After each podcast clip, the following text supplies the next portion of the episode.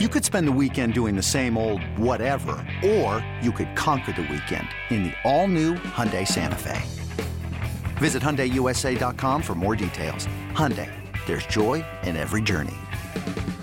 This episode is brought to you by Progressive Insurance. Whether you love true crime or comedy, celebrity interviews or news, you call the shots on what's in your podcast queue. And guess what?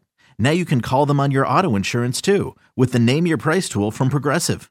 It works just the way it sounds. You tell Progressive how much you want to pay for car insurance, and they'll show you coverage options that fit your budget. Get your quote today at progressive.com to join the over 28 million drivers who trust Progressive. Progressive Casualty Insurance Company and Affiliates. Price and coverage match limited by state law. And now, the moment you've all been waiting for. You're tuned in to Tapped Out. Hosted by Brendan Tobin and Sean Levine, only on the BetQL network. If you like watching the fights and you like making some money, you've come to the right place. Welcome back into Tapped Out here on the BetQL network with my co-host Brendan Tobin.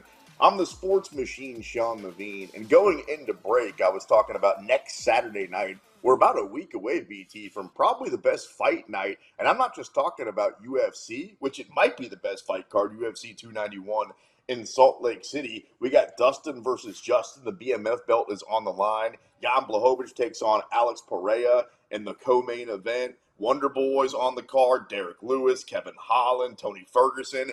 It's a fun card, but we also have boxing that night. So you're going to want to uh, make sure that you listen to next week's Tapped Out. Let's talk about it right now. Crawford versus Spence. This fight has been talked about for a long time. We finally have it. This is the number one pound for pound fighter in the world, Terrence Bud Crawford, taking on Errol Spence, who's ranked number four in the world. We don't usually get this. Two top five pound for pound fighters fighting in the prime of their careers. And right now, it's basically an even fight money, BT, on BetMGM. You can get Crawford as a slight favorite at minus 120, Spence at even money at plus 100. What's your early lead in this super fight? Man, this is such a hard, hard fight to pick, and it's great to see a title fight like this where the odds are so close. They deserve to be close. I think that you know you have two guys who have you know you know just been at the top of their game. We have been waiting for it for probably I would say probably a couple years, but it's not too late. You know, I think both these guys still uh, clearly are the class of the welterweight division, even if they aren't going to be there much longer.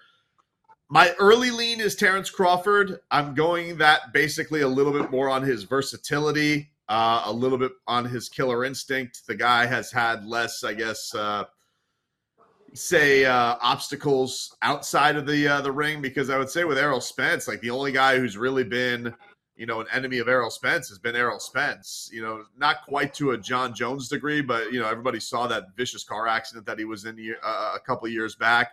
So he's had to uh, he's had to deal with some some obstacles from that standpoint. But I mean, he's got you know trains in just an absolute monster training camp, and he's probably the class of everybody there between the Charlo brothers. You now have all these guys coming to see him and Derrick James with Anthony Joshua and Ryan Garcia. So everybody wants to kind of venture over to Texas to train with them. It's almost like the uh, the new school Freddie Roach wildcard gym where everybody's trying to uh, see what's going on there, what's the secret sauce. But it's an interesting case of you have a guy in Terrence Crawford who's got some versatility. He will fight from both sides. He does have a, a huge killer instinct to, to an Errol Spence who's a little bit more straight up, you know, stuff down the pipe, a lot a, a lot less flash, but naturally bigger. You know, a guy who probably could go up and fight middleweights, could fight Canelo. Um, and has broken orbital bones of really, really talented guys. So it's just a case of like, do you like a little bit more sizzle with your steak, or do you just like keeping it, you know, the meat and potatoes right up the middle? And and I think that's going to be the fascinating thing is can Terrence Crawford do anything to really knock Errol Spence out of his game and take him out of his comfort zone? Both fighters currently, of course, undefeated. Uh, you mentioned uh, both guys perhaps going to be knockout hunting. So we'll see how long this one goes next Saturday night. Just an unbelievable fight card. And then we talked about what we're going to have inside the octagon. The BMF belt is on the line. And that, well, I guess it's technically not on the line because Masvidal has the belt. He's retired. So something tells me that thing's going to sit up on his. Up for grabs? Up for grabs. That's a better way to put it. Up for grabs. Dustin Poirier, the slight favorite right now at BetMGM minus 125, means you can get Justin Gaethje, the highlight, at even money, or a little better, at plus 105. Before we get too far into this, do we think that whoever wins this fight automatically gets the winner of Islam versus Oliveira? Because before I hear your answer, if Dustin wins, I would say for sure, absolutely, he gets another shot at the belt. If Justin wins, I think so. I think so, but I'm not sure. It's interesting because it's probably in the case of like if Oliveira ends up beating Islam, do we go trilogy? I would say that's probably the way it's going to go, oh, right? Because if Oliveira ends up getting the belt back, then I think the natural place to go is okay, they got to fight again to square that off. So, of course, let's just say if, if Islam wins, I do think it is a it, it is a number one contender for both guys. I mean, I think that you'd have you know them both pretty much fighting online. So whenever their next title fight would be, you know that makes sense. And then I'm looking at the rankings right now, like they're two and three.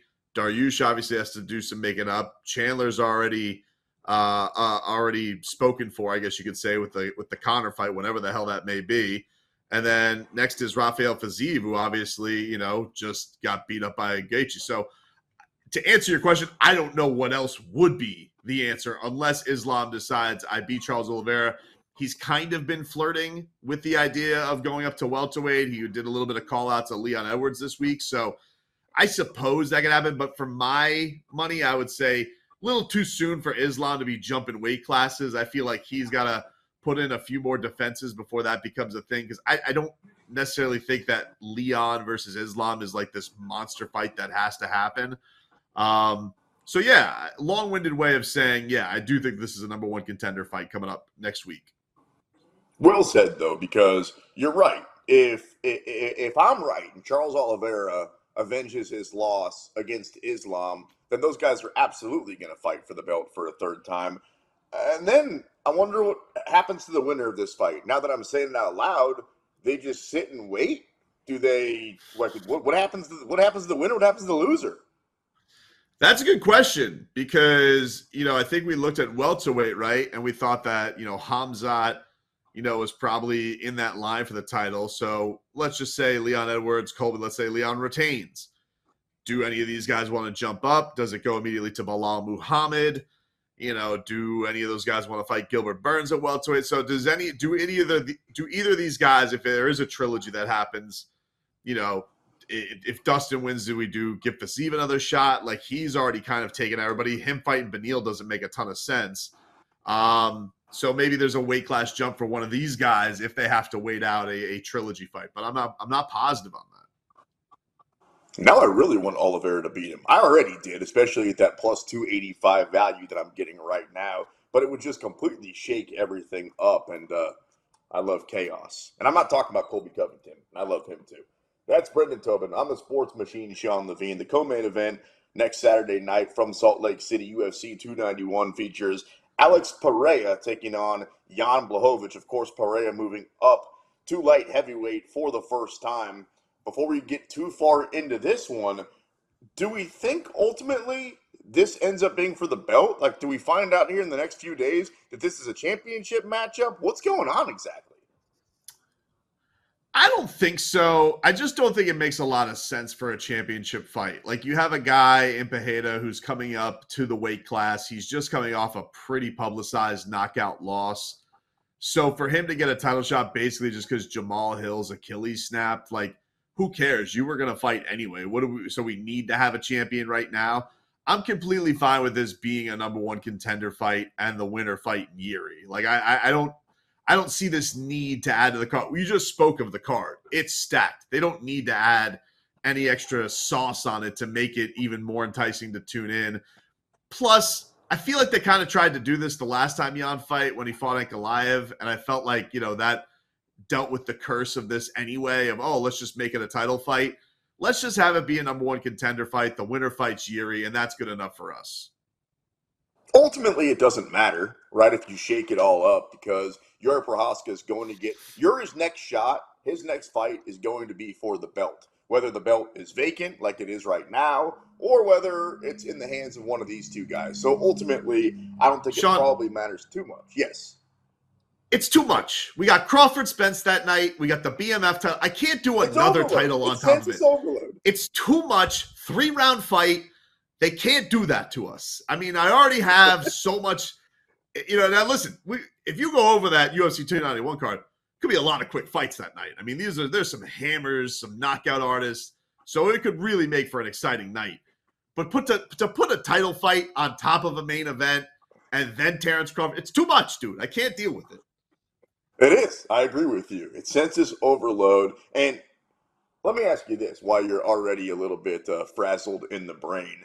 What if, just dream with me here for a minute, what if Jon Jones goes out and beats Stipe and he says, screw it, I told you guys I was retiring. I'm retiring from the heavyweight division. I'm going back to light heavyweight because I want to be the champ, champ like Conor McGregor and have those two belts. Am I just dreaming here? Is there any chance that Jon Jones, because let's just call it what it is, the light heavyweight division since he left has been a total mess. Still is. Snake bit, dude. Yeah, no, it, it has been cursed. The curse of Jon Jones looms large over that division.